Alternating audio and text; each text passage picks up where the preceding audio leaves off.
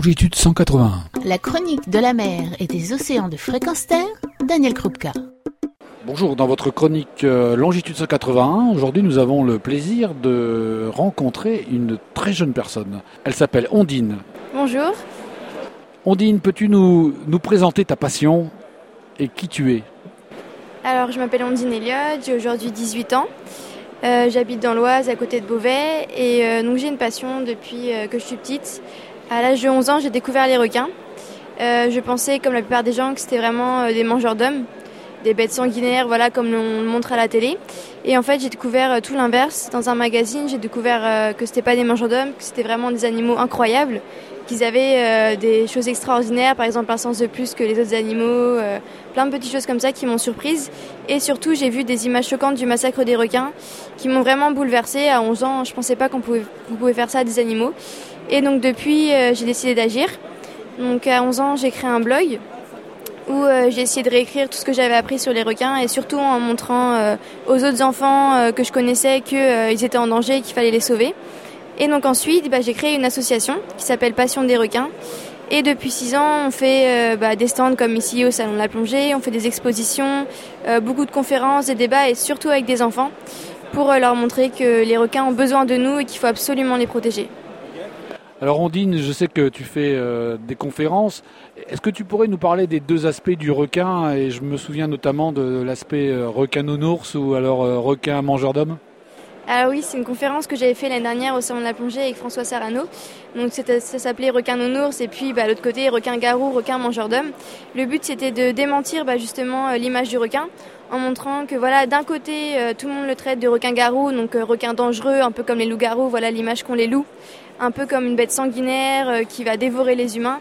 Et c'était pour démentir ça. Et puis l'autre côté requin nounours, c'est-à-dire qu'il y a des gens sur la, sur la terre qui font tout l'inverse, vont aller sous l'eau, caresser les requins, leur faire des câlins.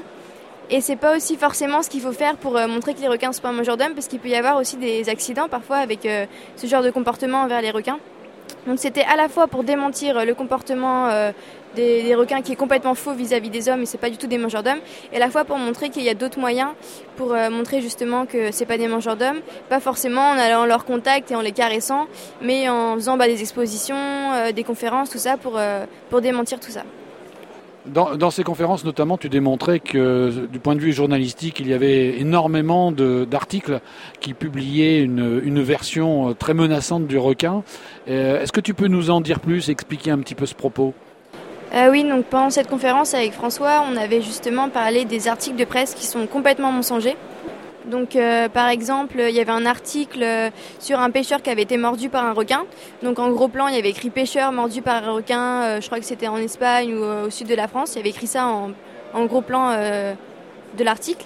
Et en fait, quand on lit l'article, bah, pas du tout. Donc les gens, forcément, eux, ils disent ah, il y a un pêcheur qui a été mordu, voilà, encore une attaque de requin, un accident avec un requin. Alors que pas du tout. En fait, le pêcheur avait pêché le requin, donc il avait ramené le requin encore vivant sur le bateau. Et là, par maladresse, et je ne sais pas trop comment ça s'est passé, euh, il a essayé de s'approcher du requin et le, le requin s'est défendu. Forcément, il était sur le bateau, il savait qu'il allait mourir. Enfin, c'est vraiment un accident complètement bête. Et euh, tous les gens qui ont lu que seulement le titre, et ben derrière, encore euh, une fois, dans leur image, c'est vraiment le requin qui est le mangeur d'hommes qui a attaqué le euh, l'humain. Alors il y avait également, je pense, euh, des photos qui étaient euh, très suspicieuses, notamment avec des requins qui allaient dévorer des surfeurs qui sortaient de l'eau, si je me souviens bien. Oui, on avait montré justement un article qui, qui montrait en, voilà, en image, en couverture du magazine, des requins qui allaient jusqu'au bord de la plage pour attaquer les hommes. Donc c'était bah, un montage, forcément, c'était de la science-fiction, c'est vraiment n'importe quoi. Mais les gens, quand même, souvent, ils croient, ils, y croient. Ils ont tellement l'image du requin mangeur que même ça, ils n'arrivent pas à voir que c'est que c'est un montage et que c'est complètement truqué. Alors, on dit aujourd'hui, tu as 18 ans, ça veut dire que ça fait 7 euh, ans que tu, œuvres pour les, requins. Quelles sont les grandes difficultés que tu rencontres encore aujourd'hui euh, dans, ce milieu-là et auprès du grand public? Euh, bah, disons que l'image de mangeur d'homme commence à changer un petit peu. Je pense qu'il y a de plus en plus de gens qui sont sensibilisés par rapport à ça et qui commencent à comprendre que voilà les requins, bien sûr c'est des prédateurs, il faut faire attention, mais c'est pas des mangeurs d'hommes comme dans le film Les, Seigneurs, les Dents de la Mer pas du tout. Donc euh, au moins euh, ça change un peu, mais il y a quand même des gens qui arrivent sur mes stands qui disent mais vous êtes complètement folle, les requins faut les exterminer, c'est des bêtes sanguinaires, ils nous tuent. Et des fois c'est parfois voilà c'est parfois difficile d'expliquer ça, mais je le fais quand même depuis 7 ans et je m'en lasse pas. J'ai vraiment envie que cette image change Et euh, surtout, euh, j'essaye de montrer voilà, qu'ils sont en danger parce qu'ils sont tellement importants pour nous. Et ça, les gens ne le savent pas. Il y a très peu de gens qui savent que le requin, il est au sommet de la chaîne alimentaire des océans, qu'il est euh, vraiment très très important, qu'il régule les océans. Et donc c'est aussi l'aspect que je veux montrer principalement lorsque je fais mes combats pour les requins. Quelle est l'expérience la, plus négative que tu as pu rencontrer justement au travers de toutes ces années? Euh, Je pense pas avoir rencontré d'expérience très négative. Euh, je pense que déjà mon âge m'a beaucoup aidé. Quand j'étais petite, les, gens m'ont beaucoup accueilli en voyant ce que je faisais à l'âge de 11 ans. Euh, ça m'a beaucoup aidé bah, à développer mon association parce que les adultes ont été surpris de ce que je faisais. Donc euh, je pense que j'ai beaucoup eu plutôt des côtés très très positifs dans ce que j'ai fait et beaucoup de gens qui, qui voilà, ont débarqué sur mon stand et ont, dit je vais vous aider, je vais, je vais, vous, je vais vous offrir un stand quelque part dans mon festival. Voilà. Après les côtés négatifs, y en a j'en ai eu très peu. Juste euh, voilà des gens qui arrivent et qui, euh, qui me prennent un peu pour une folle et qui comprennent vraiment pas. Je pense qu'après les quelques côtés négatifs que j'ai eu, c'est plutôt dans mon entourage, euh, par exemple au collège avec mes, mes, camarades. Lorsque je parlais de ce que je faisais, les, bah, les autres comprenaient pas trop. On m'appelait, on m'appelait le requin. Enfin, c'était plutôt pour se moquer de ce que je faisais que m'encourager, parce que bah, ils comprenaient pas trop, parce que forcément ils ont pas du tout ce genre d'intérêt. Euh, les jeunes de mon âge sont plutôt bah, dans le cinéma, on va dire euh, les jeux vidéo, tout ça. Et il y en a très peu qui, euh, qui œuvrent bah, pour la nature. Donc quand j'étais petite, c'était un peu compliqué voilà, par rapport à ça. Et je me rends compte que bah, voilà, il y avait beaucoup de collégiens qui n'avaient pas du tout les mêmes pensées que moi par rapport à ça et qu'ils n'avaient pas le même regard de, que celui que j'ai sur la nature. Et par contre, en revanche, les enfants, quand je fais des expositions aux primaires, tout ça, ils sont beaucoup plus réceptifs ils ont, ils ont un peu peur du requin, mais ils ont envie de découvrir euh, l'animal que c'est. Donc je pense que les primaires ont beaucoup plus envie de découvrir la nature que les gens de mon âge. C'est un peu dommage malheureusement. Mais euh, je pense que ça changera et c'est pour ça que j'ai fait beaucoup de choses quand même dans les collèges, malgré le fait que des fois on soit moqué de moi, ou même dans les lycées, j'ai continué quand même.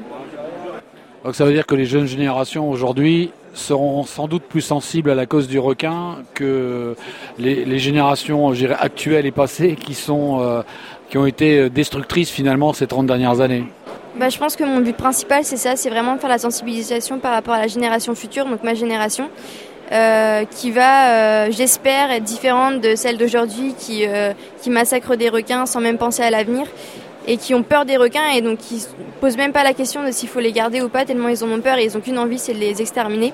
Donc mon but, c'est ça, c'est de changer la, ma, ma, génération pour que plus tard, il se passe pas ce qui se passe aujourd'hui avec les requins on peut peut-être dire un mot de, ce que, de ton actualité et notamment de l'application que tu as lancée.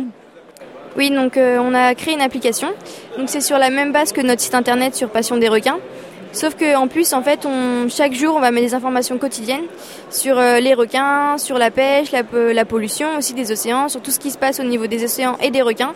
Donc c'est vraiment pour que tous ceux qui ont téléchargé l'application aient des informations quotidiennes sur leur portable. Il y a aussi notamment beaucoup de fiches espèces pour tous les plongeurs qui par exemple sont plongés sur leur bateau, ils ont juste à regarder leur portable, le moniteur va dire vous allez voir cette espèce là et puis ils vont regarder pour voir si cette espèce là est dangereuse potentiellement pour l'homme, comment il faut réagir avec cette espèce. Et c'est aussi un réseau euh, par rapport aux requins et aux océans parce que euh, on parle aussi d'autres associations comme la Sea Shepherd, comme Longitude 181, comme d'autres associations qui se battent pour les océans et pour les requins. Et c'est vraiment pour que tous ceux qui ont l'application, dès qu'ils voient qu'il y a une action quelque part, ils puissent s'y rendre, ils puissent les soutenir. Voilà.